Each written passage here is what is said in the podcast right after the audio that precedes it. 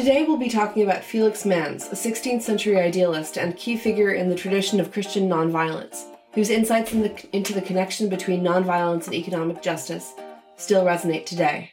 And then we'll talk with Rachel Pieh Jones about her new book, Pillars. And that tells the story of how her evangelical Christian faith was unraveled and rewoven when she and her husband moved to Somaliland in the Horn of Africa.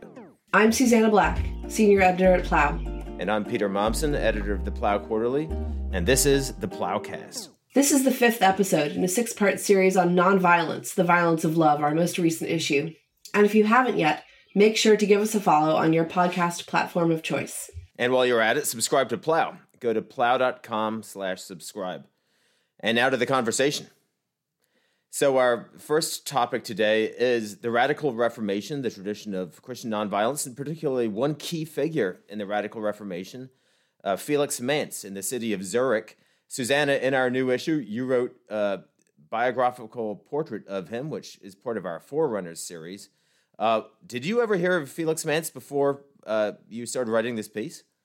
What's fascinating in all of these like early Reformation history um, stories is finding out just the incredible web of connections between people. We think of that time as being um, kind of deeply unnetworked in a way. Everyone is just in their little village doing whatever kind of vaguely agricultural thing we, we think of them doing.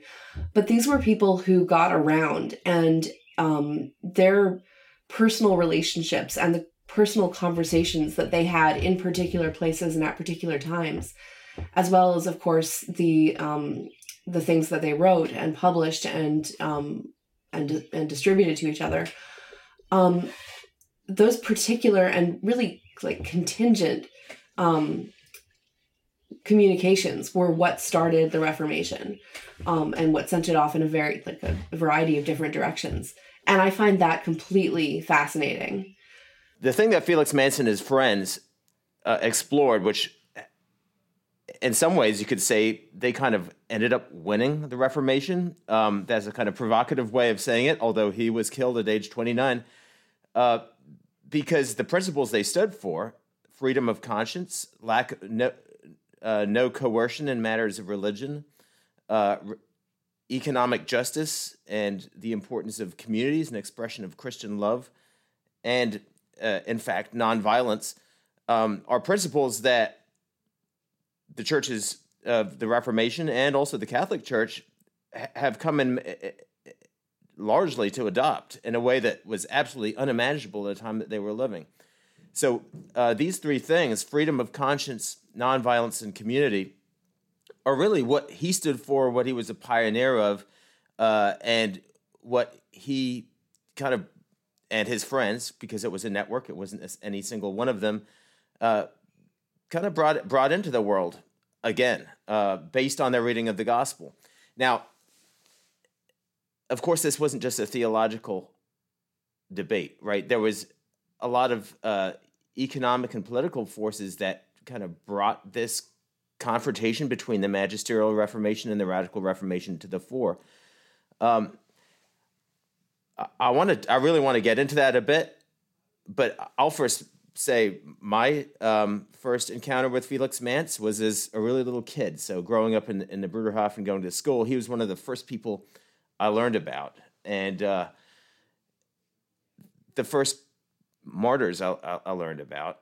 Actually, if you visit the city of Zurich today, it's Zurich's built along the Limmat River in which he was drowned. Uh, there's a plaque right along the bank of the river, which I visited a bunch of years ago, uh, marking the spot where he was, you know, taken from this boat and thrust under the water with the whole city watching. Um, Zwingli d- did approve the execution and, in fact, defended it vociferously to other major figures in the Reformation at the time. Uh, it was one of the first times that a reformer had executed a fellow reformer. Uh, that was 1527. And uh, the spot is what always stood out for me as a little kid is uh, from the account of the execution. Uh, Manz's mother is standing along the bank, um, shouting to her son to hold fast and not give in up to the last moment till he's kind of uh, uses the words of the martyr Stephen, um, "Into thy hands I commit my spirit," and is then um, put under the water. Um, and so you imagine this this mom standing at the bank right there by the plaque um, was was always something that kind of stayed with me, and I uh, think of with Felix Manz. So then discovering his writings, discovering more about what he was like. I had a chance to go to Zurich a few years ago and came back just uh, a bit of a Manz uh, fan. Yeah, I wanted to know everything a- about him. And like you said at the beginning, Susannah, this was a very networked world. So this is uh, Zurich, trading city, around 1519, as you said. Uh, a new priest, Zwingli, comes. Uh, the Reformation is just sort of starting up in Wittenberg, but it's not really clear, you know, how how everything is going to align. And he starts just preaching from the gospel every Sunday, and he gathers with him this kind of sodality of young men who are all sort of humanists, and they're inspired by Erasmus. Uh, and they're reading Greek and Latin. They're not just reading the Bible either. They're they're reading Homer, right? They're reading Plato, and they're reading the, uh, the New Testament, and they're studying Hebrew, and they're getting together at Zwingli's house in the evenings and debating this stuff. Um, and they're being served by Zwingli's uh, girlfriend, um, who he eventually marries, like after about six years, and she has a kid. Um, Manz himself is the illegitimate son of a priest. His mother oh, I didn't lives, know that part. Um, two blocks away from the major city church, the Great Minster in Zurich. Um, and apparently there was a kind of it was it was fairly well accepted at that time in Europe for the priests to have mistresses, and she was literally two blocks from the church, and uh, there were other women there in a similar situation. So he, he must have grown up in a this very ambiguous relationship to the church. Um, he there's records of him then getting a scholarship to the University of Paris, which presumably, although we know very little about that, um, is where he got his Latin and his Greek and uh, was introduced to these circles. Um, and you get a sense, and this is, you know, the Hollywood version of the story would be Manz finally finding finding the father he never Yeah. had in Zwingli, right? Um, and It's almost Zwingli, inevitable the older man, who himself was changing throughout this whole time, um, befriending him and being his mentor, and then Manz and his friends feeling that Zwingli was compromising with political power and that they were not prepared to compromise the gospel for the sake of political power, right? Um, from Zwingli's point of view, these are the young hotheads who are imperiling the revolution by pushing things too far too fast. And they don't recognize the balance and power in the city. They don't recognize the balance and power vis a vis the other Swiss cantons and, and, and Rome. Um, they don't recognize the fact that uh, Swiss reformers, when they're being caught in other Swiss cities, there's cases of them being burned at the stake as heretics because of who has influence where. Um, and into that comes two major, major uh, debates which impact the sort of wider theme of, of nonviolence that we're talking about. And one is the mercenary system and the fact that Swiss young men are being used as mercenaries by the princes, including by ecclesiastical princes, including the Pope, um, in their wars because it's an impoverished area, and one of the few things they have to export is their young men as mercenaries. Um, so there's this kind of nationalist element to this that we're not going to send our young men to be cannon fodder for other people anymore. Um, Which is that- where the Swiss Guards originally came from. Right? Exactly. That the, is the where the Swiss of the Guards Swiss in Rome uh, yeah. originally came from. And then um, from the countryside, there's a growing protest against feudal abuses and particularly against ecclesiastical tithes. And tithing at that time, especially in that part of uh, Germany and Switzerland, was in every part of your life. So you literally had to tithe uh, each of your crops, and there was death duties due. Um, what the villages rose in protest against was that their tithes were not going to support their local church, their local pastor, but they were vanishing into the metropolis, into Zurich, uh, where they supported uh, a number of religious institutions, uh, but also just went into the pockets of uh, people far away. And meanwhile, they'd be shipped either no village priest or really low quality village priests. And so you have a peasant movement that's growing based on uh, complaints about everything from hunting and fishing rights to local control of mm-hmm. who is our priest, converging with a kind of growing aversion to foreign wars. And then you have humanism and Erasmus is, you know, in praise of folly, and then a bunch of young guys getting together in this city and just, and saying, "We're discovering the Gospels for the first time, uh, and what could it what could it look like? You know, this this another world is possible. This uh, this sort of Occupy Wall Street feeling is in the air. You get the sense. And Zwingli's their friend, and Zwingli's their buddy. But where they divide is actually not originally over the fairly abstruse sounding question of baptism, but really over what is the the place of the civil authority vis-a-vis the church and Zwingli's position is because he soon, for a number of reasons, um, was influential and then in full control of the city government. Um, the civil authority is rightfully used to bring about reforms for the sake of the gospel, um, which means that we got to cut some deals along the way. Manz and his friends, pretty early on, already by 1523, 1524, are saying, um, the city fathers have nothing to say about what the gospel is, and the church, in a way, it was a very Catholic argument. The the church should have absolute liberty, uh, and there should be no role for the civil government in determining its teaching or its worship. Um, strangely enough, the father of one of Felix's um, main buddies, Conrad Grebel, was a patrician who led the Catholic Party in the city council.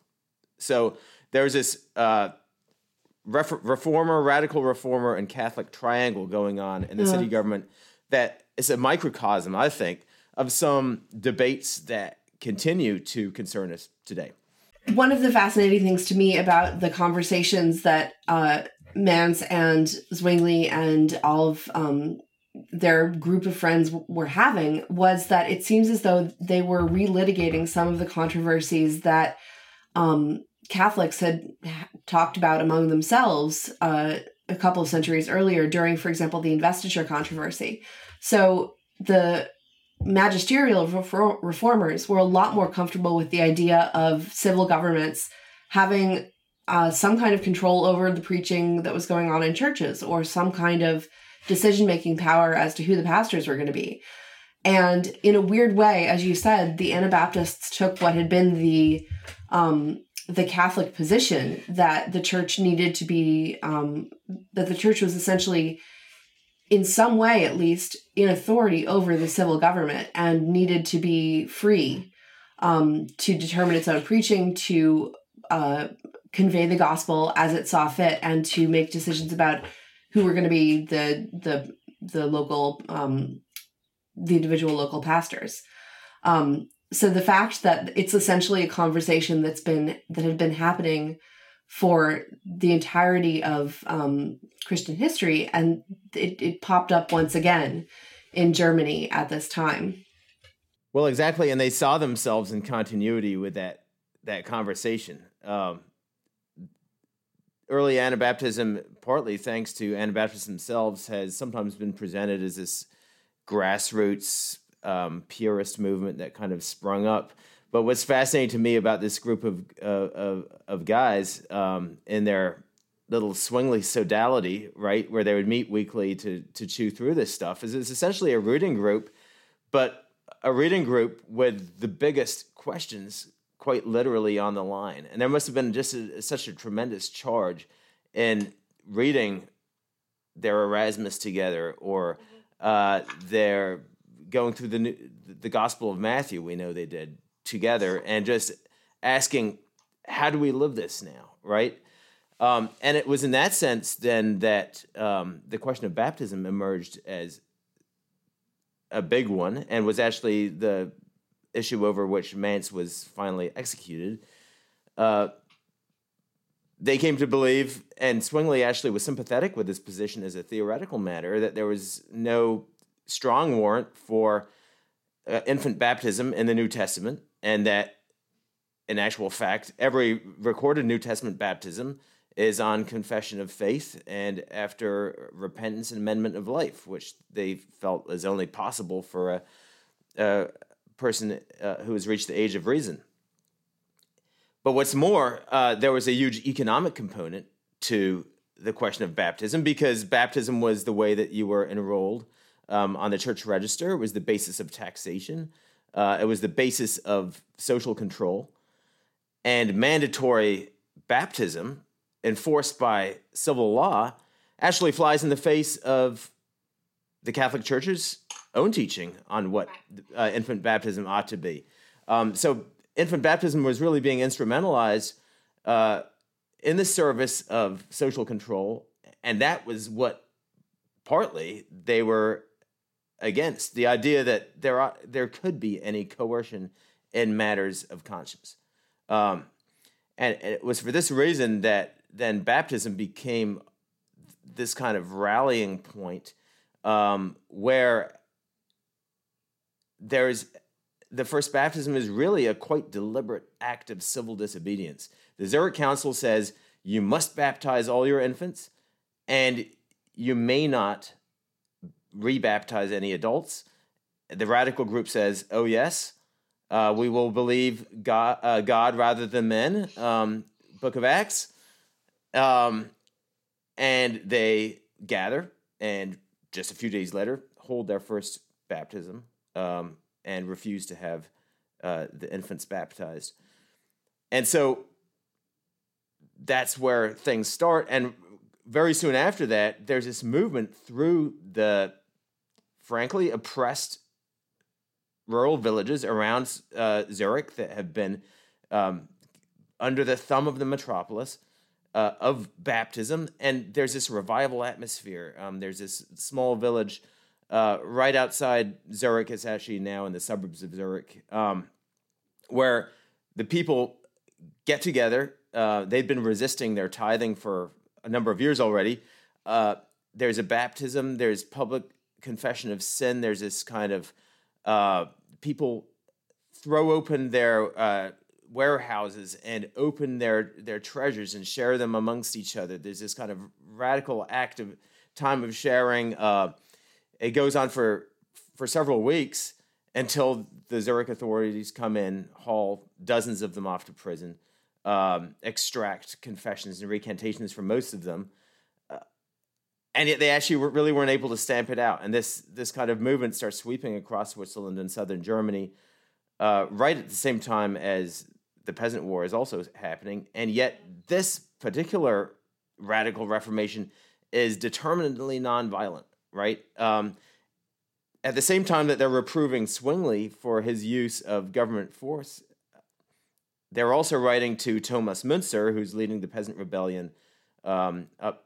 northwards in, in middle Germany uh, and reproving him for turning to the sword um, on behalf of the peasants. And you can uh, just really ima- interesting moment. Yeah, you can just sort of imagine the way that this would go down if it were today's media landscape. It it feels like you, you just you can you can picture it. There would be this like attempt to conflate. Um, you know, there was the the attempt to conflate Munster and Mun- Munster, John uh, John of Leyden's sort of freakish um, kind of Occupy Wall Street times a thousand um, wife swapping situation with a lot of violence um, in in Munster, um, with all Reformation and with all with um, you know on the part of the Catholics with with the magisterial reformation on the part of the magisterial reformers with um, all anabaptism. So there would have been, it just seems like there would have been a kind of deep um, sort of attempt to conflate or a difficulty in unconflating these different um, these different sort of movements, even though they were profoundly at odds with each other. And of course, Manz wouldn't live to see that some of those confusions, right? He he was executed in 1527. He spent two years underground, uh, and then he's finally caught in Zurich again. He's a Zurich citizen. He's repeatedly disobeyed uh, the command to cease from preaching. Um, he does his Acts 5:19 again. We will obey God more than men, and um, it, it is at that point that he is then condemned to death. Uh, first, as I say, the first um, execution in a reformed territory of a religious dissenter. And the form that the execution took was a kind of mocking of the idea of rebaptism, right? He was drowned, which was a kind of, you wanted to be baptized, I'll baptize you. Exactly. And there is an amazing hymn, actually, it's in the Amish hymnal uh, still today that he wrote on the night before his execution. Um, I sing with exultation. It's actually, we sing it in our communities too. Um, and uh, you get a sense of the joy with which he went to his his death, and you get a sense too that his mother, whom I mentioned before, and his uh, his comrades must have provided him with a, a great sense of confidence um, in his last hours. Like I said, if you ever go to Zurich, um, you can visit the spot, and they have a uh, an exhibit that's in the city um, about him. I actually spent some time talking with the head of the Reformed Church in Switzerland a couple uh, years ago about Manz in, particular, uh, because the Reformed Church, you know, kind of feels bad about Manz um, now, and they just had their 500 uh, years of Reformation celebration in in Zurich, and he was a big part of it. Uh, and it's uh, he's now kind of looked to as as a, a Zurich hero uh, mm-hmm. in a really in a way I found it really really touching um, that the Reformed Church kind of commemorates him too as well now. Yeah, that is amazing. One thing you learned from Manz is what we talked about in an earlier uh, in an earlier episode of this podcast Christian nonviolence is a soldier's way, and that's how Manz saw it. And there was a tremendous adventure, and there was a tremendous daring. Um, the the early Anabaptists are often called sectarians. In fact, I was just in a conversation with a Catholic book group at Columbia University last night where we are talking about the questions of violence and nonviolence. And the first the first word out of people's mouth when you talk about gospel nonviolence is sectarian, right? Uh-huh. When you read Manz, there and there is there is an idea of the church being a separate society, right? Which is actually just biblical. But he, there is not a sectarian spirit to him in the sense of a narrowness. There, there is that humanist breath. And he, he genuinely, I think, couldn't understand how Zwingli didn't get it that the church was meant to be a free, willing organization and not one supported by state coercion. He, he to the end of his life, he, he, he seems not to have just, he couldn't understand how Zwingli couldn't make that leap. And I think Zwingli from his side couldn't get how Manz was wasn't able to understand the realpolitik of the situation. Mm-hmm. I mean, the idea of a kind of reading group slash Bible study that slash you know essentially Christian um, intellectual project that as you're doing it, you're starting to get the sense that we might end up killing each other is really something that the fact that that no longer is um, the way that, in, at least in, generally, the way that our disagreements play out, and that we do have this sense of persuasion rather than um, rather than coercion in matters of faith does, I think, indicate that, as you say, on some level, Felix Manz won. Let's move to our intermezzo. where, as usual, we're gonna just catch you up on things happening in the wider Plough community. So, Susannah, I think you have some good news. Spring is coming.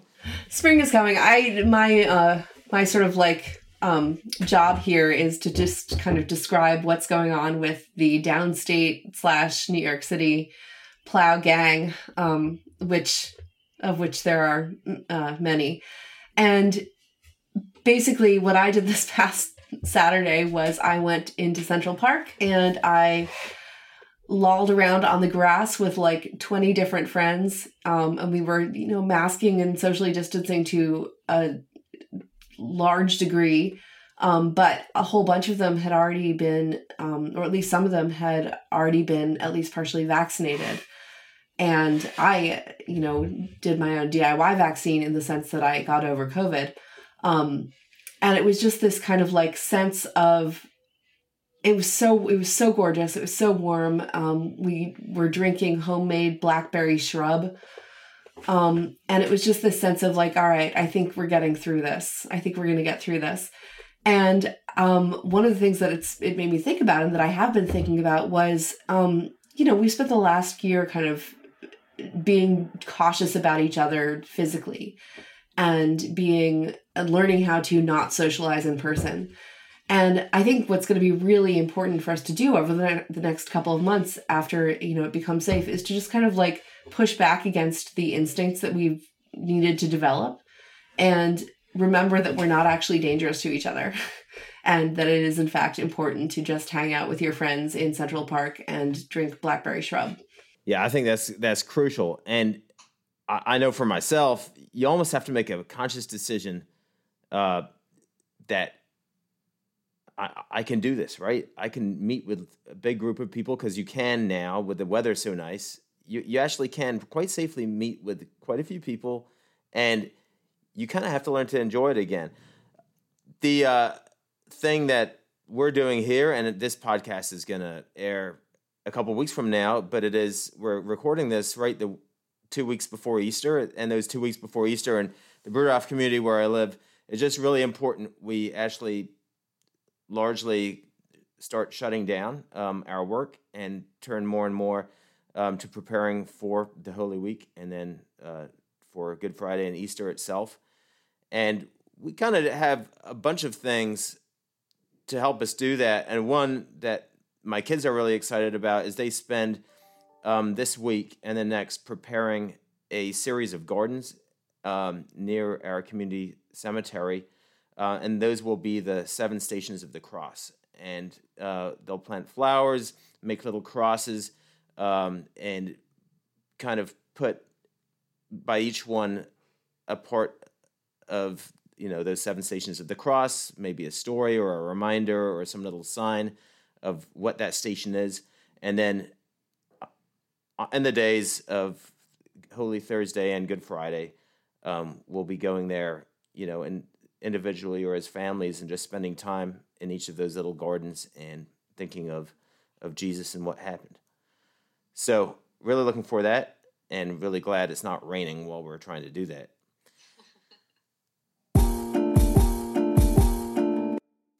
So, joining us today from Djibouti is Rachel Pieh Jones, uh, whose new book, Pillars, is out from Plough. The subtitle is How Muslim Friends Led Me Closer to Jesus. And Rachel's also contributed uh, an excerpt from that to our current issue uh, about what she's learned from the five pillars of Islam and how her friendships with Somali Muslims in the Horn of Africa um, c- kind of helped her rediscover, reweave, rethink her American evangelical Christianity. So, welcome, Rachel. So glad to have you here. Thanks. It's really good to be here. Could you start by just telling us what brought you to the Horn of Africa and what's sort of the story that led up to this book?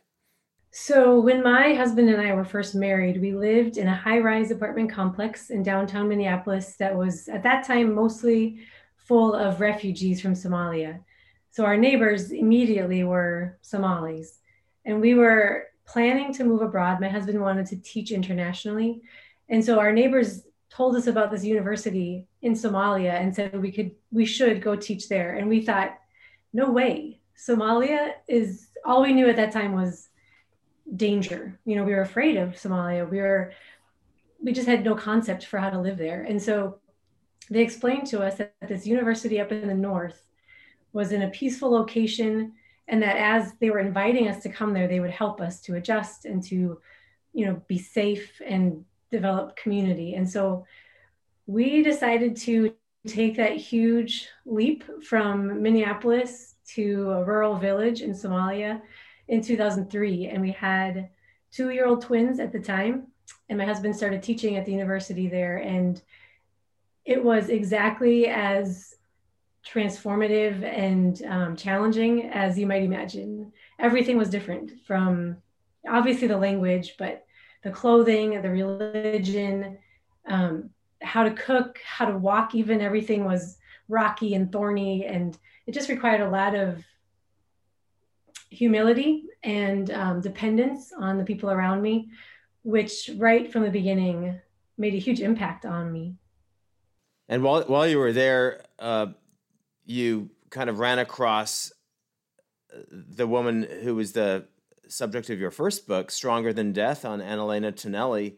Um, and she or her example kind of helped you think about what it means to be a, a Christian missionary, right? Well, you know, actually, I never actually met her in person. Mm-hmm. Uh, my husband did one time, and I heard about her that this woman was living in the village, that she was working with tuberculosis patients, that she had developed this really incredible hospital. But I never met her. She was too busy. She was too devoted to the people who needed her to spend time with other foreigners. And so I actually didn't discover much of her story until much later when I started writing her story. She was assassinated in 2003 in October. And at that point, another British was also murdered. And so my family was forced to flee from that village and kind of abandon our first start in Africa. And I remember thinking about her why had she been here for so long? And everybody said they loved her um, and really appreciated her presence. And then somebody killed her, but I didn't have much time to really wrestle with that until much later. But yes, her example, as I studied it and thought about it over the the later years, really forced me to examine what does it mean to live as a Christian in a Muslim country. And you know, I don't really identify. I don't really like the word missionary. It's got a lot of baggage culturally and historically. And so we kind of set that word aside, but we definitely are Christians. I come from a Baptist background. I am Baptist evangelical. And so, what does it look like, or what does it mean to really live an authentic Christian faith the way that Annalena had done as a Catholic among Muslims? Um, how do we practice our faith? What can I learn from them? What could they learn from me? how can this be a, a real authentic two-way kind of relationship where both of us both muslim and christian are discovering new and fresh things about god and new ways to embody faith or practice faith and so um so yeah i would say i learned a lot from studying her example but even more so from from my somali community and how they practice faith um, so she kind of modeled living as a Christian well among Muslims.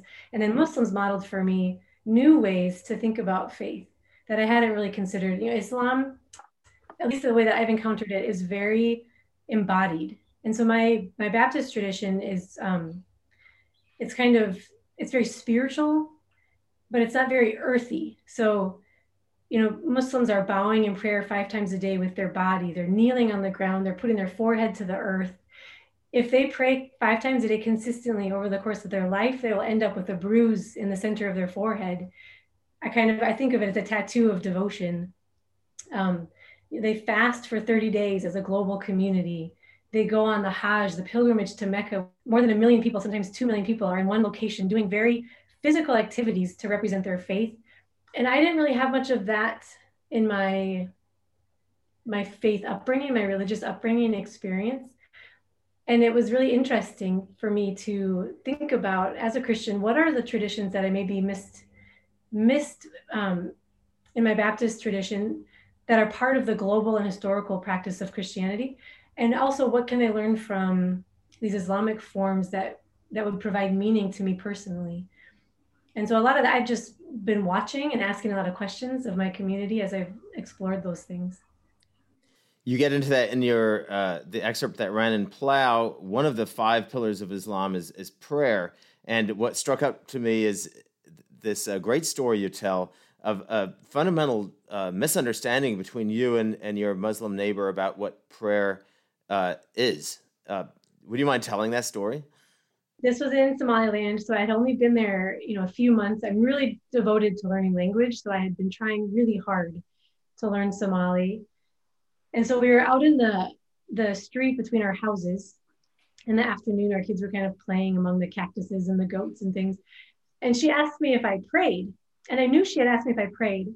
And so I said, Yeah, I pray all day, thinking like as a Christian, I'm I'm just in the presence of God. I'm living in the presence of the Spirit and I'm filled with the Spirit. I'm I'm praying all day.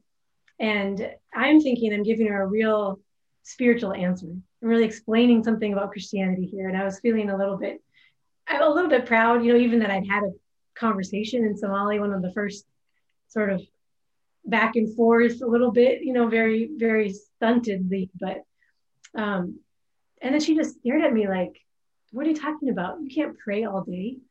That doesn't make any sense. And it also, it's not honest. From then I realized in, in retrospect, the word that she had used for prayer was salat. And salat is the five structured prayer times, the, the actual motions, the washing they do ahead of time, and these the ritualized prayer. And so there's no possible way that I'm praying all day long. You know, I'm clearly going to the market, I'm clearly taking care of my kids.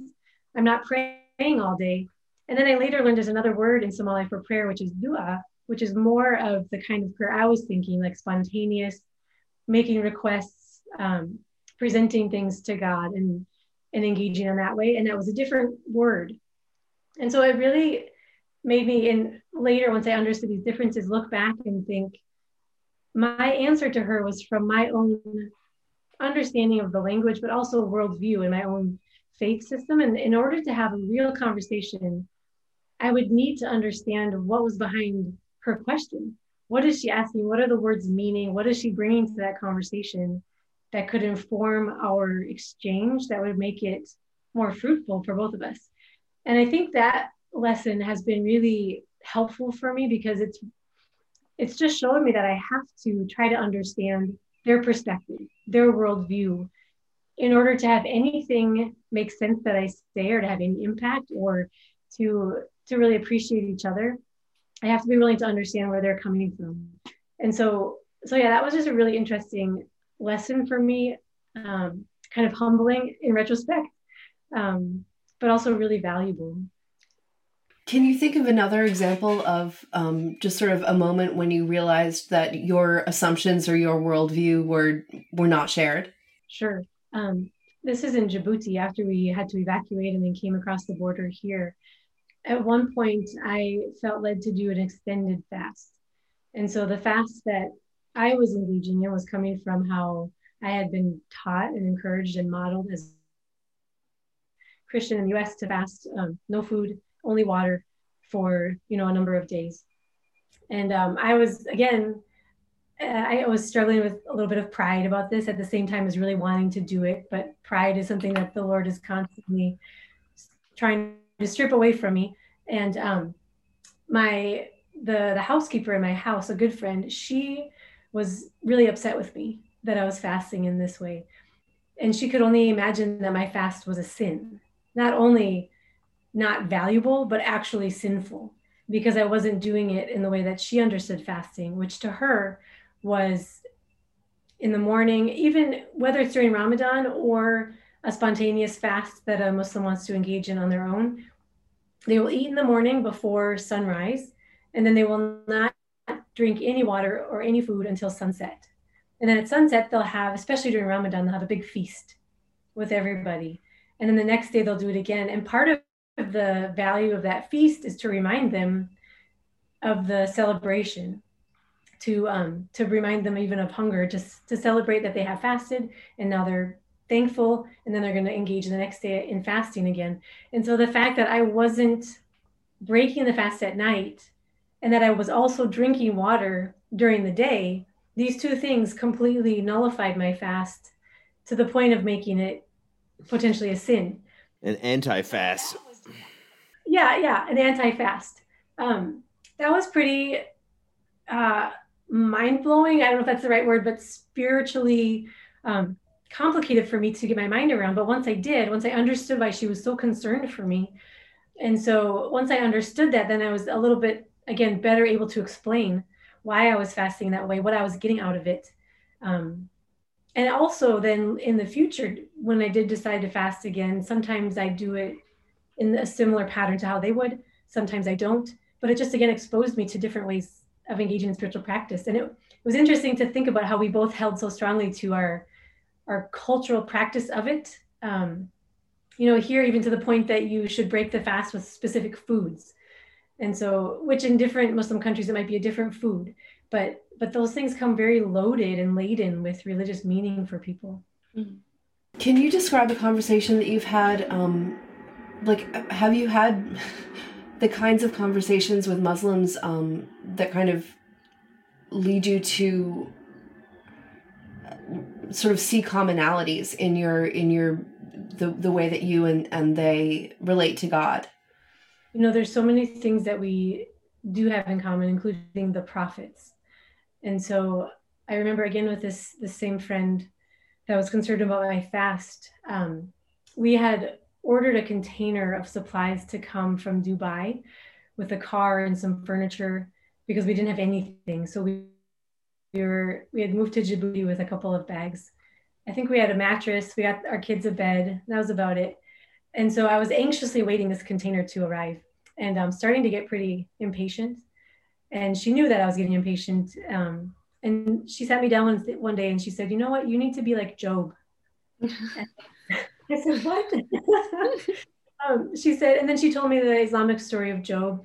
And she said that he would, he was so patient with his suffering that he had these boils on his body and there were maggots crawling in the boils. And he would pick out the maggots and gently set them on the ground instead of, you know, killing them or squishing them.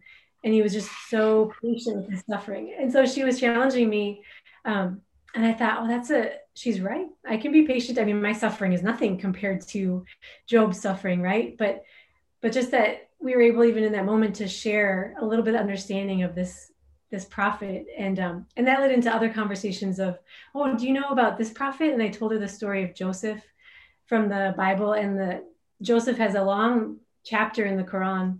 Um, and so that was also just a really fun conversation to have and it was an ongoing conversation that we re- returned to multiple times of um, tell me again that story from the bible about joseph. Tell me again about when he forgave his brothers or you know all those it's such a great story. So so finding those common grounds of characters that we share and characters not the right word but prophets mm-hmm. from our um, our religious history has been really fun why did you pick the uh, five pillars of Islam as the kind of pillars to build your book around?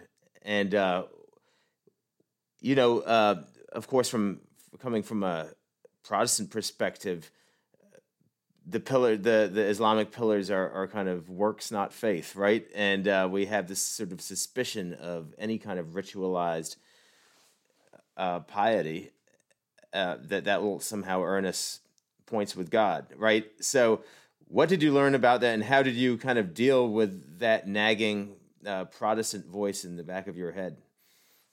I didn't want to make this a book of explaining Islam. I don't feel like that's my role or responsibility to explain this to Christians, but I felt like it would still provide some ways that they could learn about some of the foundational things about Islam without making it a dogmatic kind of book.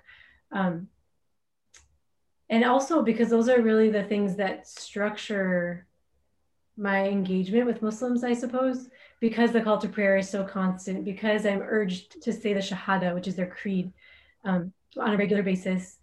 Um, I think that just felt like a natural way to to show the things that I've been learning, while also highlighting the things that are important to my Muslim friends. Um, and one that was the most interesting for me to wrestle with in writing was the Hajj, the pilgrimage, because it's the most mysterious in the sense of you can't go on it unless you're a Muslim. And so it's it's fairly exclusive, although millions of people go on it because there are you know a billion muslims in the world but to a christian we're definitely outside that i don't share that same thing where the entire christian body globally goes on the same event you know the same um, tour or whatever and so that one was really more challenging to think about but i really enjoyed it reading um, hearing from people who had been on it studying the activities of it um, but then also at the same time, there is the sense, exactly like you said, of this. These are works, and they're done to to gain points, to earn God's approval, to earn God's mercy, which is never a guarantee. So even there's, um, I, I can't remember the exact quote. It's in the book, but there is this idea that you can go on Hajj and do all of it correctly and finish it and still not be rewarded for it because you don't know for sure that you've earned God's mercy. It's kind of um, capricious. Like it, He could have mercy on you or not. Maybe you don't go on Hajj and you still will earn the mercy. And so there's a real lack of um, of uh, certainty. Mm. Whereas I, I feel more of that certainty. Like I know that I'm resting in grace because of Jesus.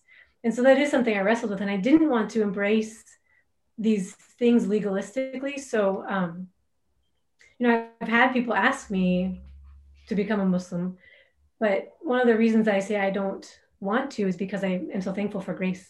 I could never earn the grace that I've been given. You know, I can't, I know that I won't be able to pray five times a day and fast every time perfectly during Ramadan. And so, um, you know, that's something that we do talk about also in in relationship of just why why I don't want that legalism. I can be prone to legalism already in my Christian faith and you know judgment of myself or of others of course and and so I don't want to um I don't want to have any more opportunity to foster that side of my sinful heart. And so I, I just lean on grace.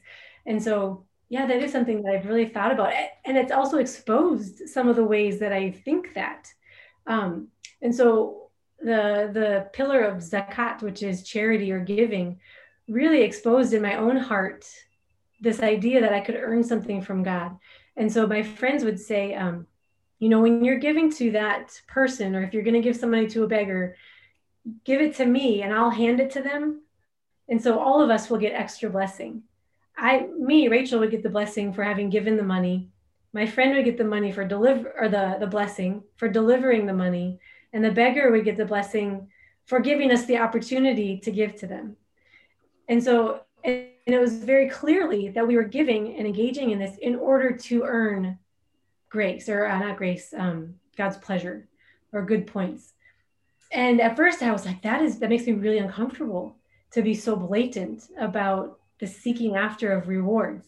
But then I realized like I was pregnant here and I really had this idea that because I have decided to move my family here, because I'm trusting God for life here. He's guaranteed, he's got to give me a healthy baby. It's like i I've earned it, you know? And so I all of a sudden had to really wrestle with the ways that I was expecting a reward or a goodness or a mercy on my family because I had done something else. So, so I don't want that legalism, but I'm prone to it, you know? Wow, that's a that's a powerful example. Well, thanks so much for joining us today, Rachel. And uh, so excited from Plough now to to be publishing your book, and uh, has so many beautiful, memorable stories in it uh, that can't recommend it highly enough. So, thank you, and all the best there in Djibouti for you and your family. Thanks. Thanks for having me. So, this is the point in the podcast when we talk about our recommendations. Um, and my recommendation for this week is a new set of essays, um, which are hosted on um, Damir Marusic and Shadi Hamid's blog slash kind of media empire, uh, The Wisdom of Crowds. So, it's wisdomofcrowds.live. And it's a series of essays called the Democracy Essays, which are um, kind of organized and a lot of them are written by um, Sam Kimbriel, Samuel Kimbriel, and Osita Nwanevu, whose name I might, might be mispronouncing. Um, Sam is a philosopher, Osita is a journalist.